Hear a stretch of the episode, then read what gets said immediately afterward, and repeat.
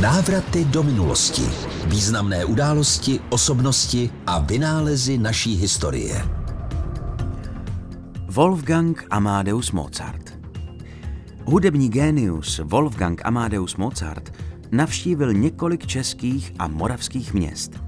Třeba v Brně vystupoval už jako jedenáctiletý. V dospělosti však nejčastěji jezdil do Prahy, kde při svých návštěvách pobýval u přátel Duškových na Bertramce.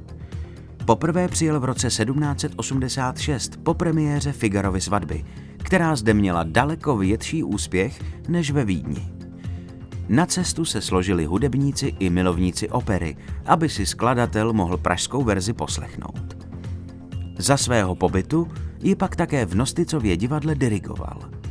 O den dříve, 19. ledna 1787, uvedl tamtéž i premiéru své symfonie D-dur Pražské. Další pobyt je pak spojen s Donem Giovannim. Jehož premiéru opět dirigoval osobně. Nosticovo, nyní Stavovské divadlo, je jediným operním domem na světě, kde Mozart dirigoval a který stále stojí. Naposledy se Mozart do Prahy podíval při uvedení opery La Clemenza di Tito v roce 1791. Tehdy ale nebyl slavný skladatel v centru dění.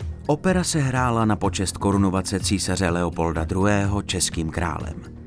Krátce na to Mozart zemřel.